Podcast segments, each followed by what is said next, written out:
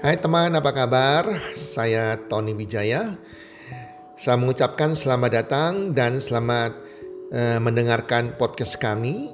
Melalui podcast ini, kami memiliki misi bagi pendengarnya agar setiap pendengarnya bisa memiliki kehidupan yang sehat, sejahtera, dan berbahagia.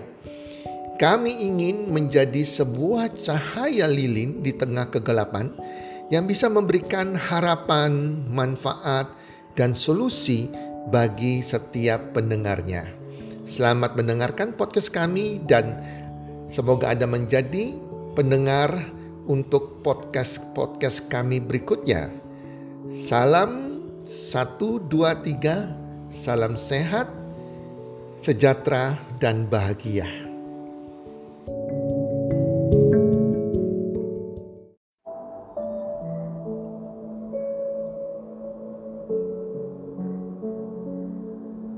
Harga kambing di zaman Nabi. Hai para mendengar podcast di mana pun Anda berada saat ini, apa kabar? Harapan dan doa saya semoga teman-teman bersama keluarga dalam keadaan sehat walafiat, dalam keadaan berbahagia, dan pastinya makin hari makin bertambah rezeki Anda, makin bertambah kesuksesan Anda. Para pendengar podcast, podcast kali ini saya akan men-sharing tentang peranan emas.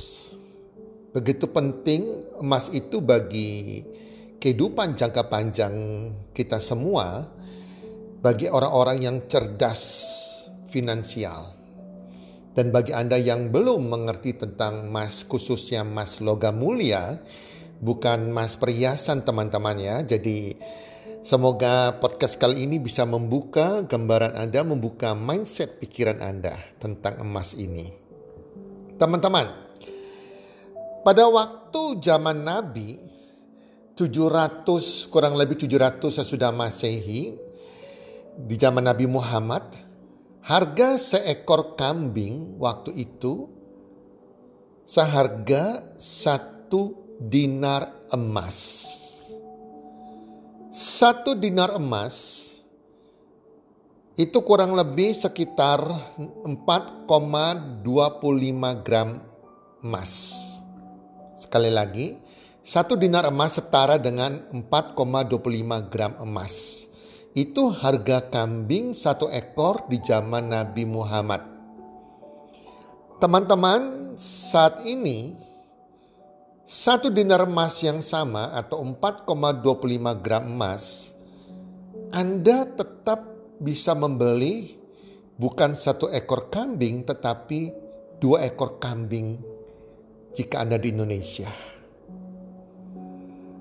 Jadi nilai emasnya sama, Anda bisa mendapatkan sesudah 2000 tahun kambing satu ekor bahkan bisa dapat dua ekor teman-teman. Itulah manfaatnya logam mulia yang kita sebut hedging atau pengaman nilai. Saya suka sekali dengan logam mulia emas kalau Anda bertanya di kuadran 4 di mana kuadran sebagai kuadran investasi, kuadran di mana kita beternak uang atau punya peternakan uang, itu banyak sekali instrumennya entah di saham, di properti, di obligasi ataupun Anda mau di forex yang high risk high return ya bagi Anda yang menguasai ilmunya. Tetapi sekali lagi dari semua instrumen tersebut di kuadran 4 instrumen investasi saya tetap fanatik kepada logam mulia Logam mulia ini adalah bukan kita beli terus kemudian kita jual dalam waktu 1-2 tahun tidak. Logam mulia ini fungsinya adalah hedging, pelindung nilai kekayaan kita. Yang di mana kita bisa simpan sampai hari tua kita. Jangan dijual kalau Anda tidak membutuhkan uang Teman-teman, biarkan aja sampai di hari tua Anda, Anda ada jaminan hari tua. Karena setiap lima tahun logam mulia ini akan naik. Apalagi di negara tersebut sering terjadi inflasi. Karena logam mulia adalah emas adalah anti inflasi teman-teman ya. Jadi demikian juga kalau kita sudah tua, kita sudah meninggal, kita bisa kumpulkan kayak semacam orang-orang tua zaman dulu ya selalu mengumpulkan emas dan kemudian mereka meninggal membagikan simpanan emasnya sebagai warisan ke anak-anak mereka. Jadi logam mulia ini adalah sesuatu yang memang kita untuk melindungi nilai kita. Kita lihat contohnya tadi, satu ekor kambing pada waktu tahun 700 sesudah Masehi dengan tahun 2020 harganya sama yaitu satu dinar emas teman-teman. Itu contohnya. Nah teman-teman logam mulia ini memang sesuatu yang mudah disimpan dan memang anti inflasi. Tetapi ada resikonya. Resikonya Anda simpan harus hati-hati. Resiko bisa tercuri oleh orang teman-teman. Itulah harus disimpan di tempat yang aman. Kalau Anda punya safe deposit safe deposit box di bank, Anda bisa menyewa uh, box pengaman ya di bank. Bisa bank-bank tertentu, bank-bank asing ada safety deposit box yang dipinjamkan bisa disewakan untuk nasabahnya.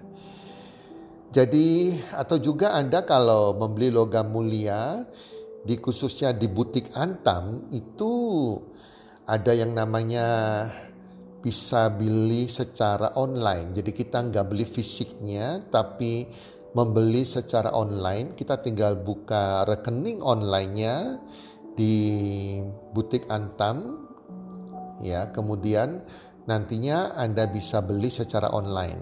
Tetapi ada kena biaya administrasi setiap tahun teman-teman. Tapi harga emas yang Anda beli lebih murah kalau jual lebih mahal, tetapi tidak berupa fisik, hanya berupa rekening. Dan setiap saat Anda bisa beli secara online, teman-teman. Suatu waktu kalau Anda mau ingin fisiknya, Anda tinggal bayar biaya percetakannya. Ya di Antam nanti Anda akan terima berupa fisik, teman-teman. Ya, jadi uh, kalau teman-teman bertanya kepada saya, apa sih manfaatnya punya logam mulia? Yang pertama memang ini anti inflasi, anti uh, orang bilang kalau inflasi terjadi harga logam mulia akan naik. Jadi untuk melindungi nilai kekayaan kita. Nah, contoh juga kita bisa memakai patokan harga emas ini sebagai patokan harga jual jika Anda mau menjual khususnya tanah atau rumah. Kadang kita bingung harga kita jual ini sudah sesuai atau malah kita jangan sampai jual rugi kemurahan. Cara mendeteksi harganya ini yang kita jual harga yang uh, menguntungkan atau tidak, jangan sampai kemurahan, patokannya adalah emas.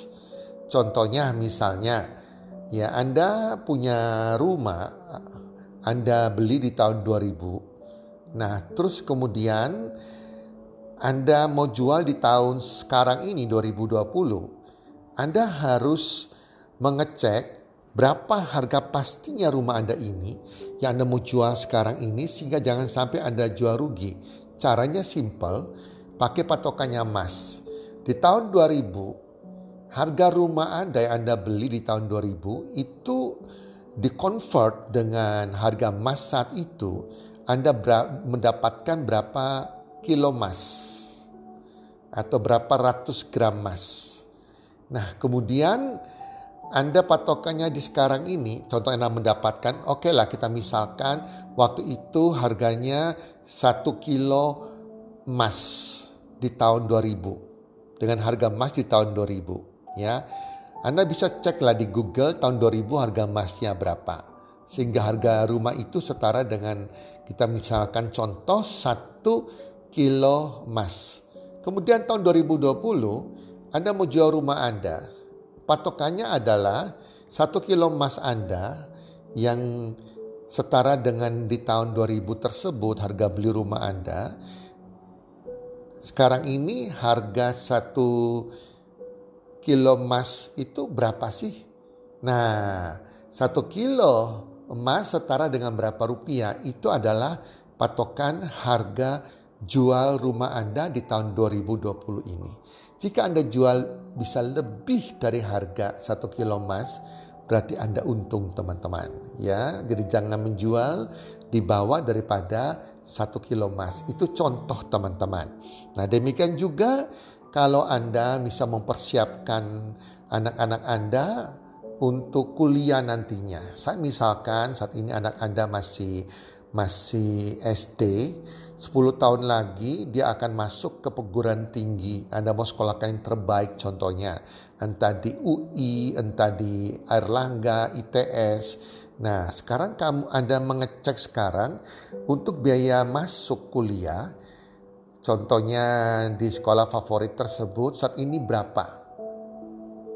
Kalau dikata contohnya 200 juta rupiah biaya masuk fakultas di universitas ternama tersebut 200 juta, maka Anda harus persiapkan ya uang pendidikan untuk anak Anda. Sekarang anak Anda masih SD, 10 tahun kemudian sudah pasti harganya bukan 200 juta lagi masuk perguruan tinggi ternama tersebut. Lebih dari itu teman-teman. Mungkin udah bisa setengah miliar bahkan satu miliar teman-teman. Karena terjadi inflasi kecuali kalau tidak terjadi inflasi di negeri kita. Nah, teman-teman, nah sekarang bagaimana mempreparenya, mempersiapkan biaya pendidikan anak kita. Teman-teman, kalau hari ini biaya masuk kuliahnya 200 juta, kita convert dengan emas berarti harus punya 200 gram emas. Dengan catatan 1 gram emas harganya 1 jutaan. Berarti perlu 200 gram emas. Nah, kalau Anda bisa memiliki 200 gram emas saat ini, Anda simpan, maka aman teman-teman. Anda sudah memiliki persiapan untuk memasukkan kuliah anak Anda mungkin 10 tahun lagi di fakultas terbaik di negeri ini. Nah, itu caranya teman-teman ya. Jadi kalau Anda belum punya emas Anda harus beli sekarang ini. Anda nggak punya uang, Anda harus cari. Pakai pikiran bawah sadar Anda.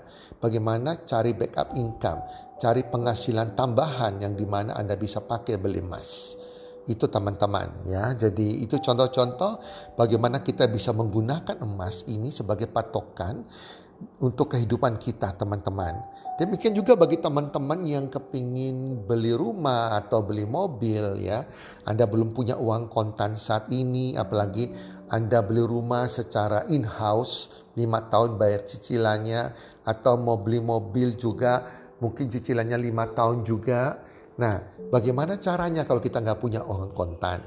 Ya jelas Anda harus persiapkan keuangannya dan tidak mungkin langsung persiapkan uang kontan. Kalau Anda persiapkan uang kontan, Anda nabung, tabung di bank, itu lima tahun atau 10 tahun kemudian ternyata uang Anda harga rumah sudah naik, mobil juga naik mungkin, tetapi uang Anda sudah kalah dengan nilai rumah saat itu karena kita tergerus oleh inflasi karena tabungan di bank pasti lebih kecil dari kenaikan nilai inflasi yang terjadi setiap tahun teman-teman. Nah untuk mengamankannya Anda bisa tetap punya rumah atau punya mobil idaman walaupun itu harganya 5 tahun lagi akan naik atau 10 tahun lagi akan naik.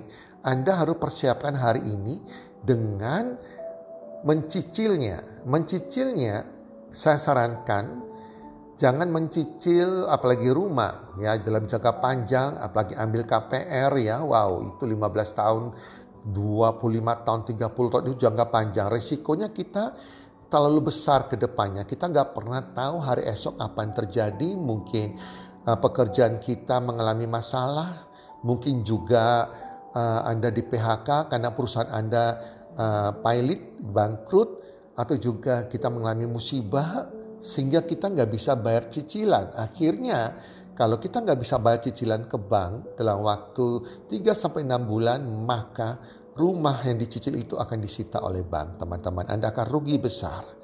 Nah, caranya untuk aman, teman-teman, kalau Anda sudah tahu bahwa cicilan rumah setiap bulan yang Anda ingin beli rumah idaman Anda, itu contohnya 10 juta per bulan misalnya, maka Anda setiap bulan juga caranya juga sama. Anda harus rajin mencicil 10 juta tetapi bukan kepada perusahaan properti atau kepada perbankan, tetapi di convert diwujudkan berupa Anda beli emas setiap bulan 10 juta. Setiap bulan 10 juta, anggap Anda lagi mencicil rumah itu luar biasa sekali dan pada waktu sudah menyampe target waktunya contohnya 5 tahun atau 10 tahun mau naik berapapun harga rumah tersebut atau harga mobil tersebut harga emas ini bisa membiayainya teman-teman ya dan bagusnya kalau di bulan tertentu Anda punya masalah keuangan Anda bisa menunda untuk membeli emas dan itu tidak ada sanksi apa pun dari pihak perbankan Nah itu teman-teman ya biar Anda sekedar punya pengetahuan tentang edukasi cerdas finansial. Bagaimana menggunakan emas dengan baik. Teman-teman kalau kita mau beli emas saya sarankan mendingan beli emas logam mulia antam daripada logam mulia yang lain walaupun yang lain lebih murah. Kenapa demikian? Logam mulia antam ada sertifikatnya yang diakui oleh dunia. Sehingga kalau emas antam ini logam mulia antam di negara mana pun akan terima emas tersebut karena antam ada perusahaan pemerintah dan bergabung dalam asosiasi, asosiasi emas dunia sehingga sertifikatnya diterima dan di negara mana pun antam akan diterima. Tetapi kalau kita beli dari dari emas perusahaan emas lokal di Indonesia kalau kita mau menjual walaupun ada sertifikatnya, kita nggak bisa menjual di luar negeri teman-teman nggak diterima. Agak sulit menjualnya teman-teman. Cari pembelinya susah sekali. Ya, jadi Anda bisa menjual di di mana Anda beli emas tersebut. Terserah pilihan Anda yang mana. Yang jelas Anda harus mulai menabung emas. Ya, punya peternakan emas dan disimpan dalam jangka panjang. Biarkan aja terus teman-teman, jangan dijual kalau Anda tidak sangat-sangat membutuhkan teman-teman. Dan emas ini adalah hedging, pelindung nilai aset kekayaan Anda dan sebagai jaminan hari tua Anda. Oke teman-teman, itu dari saya. Semoga bermanfaat dan salam sukses. One, two, three.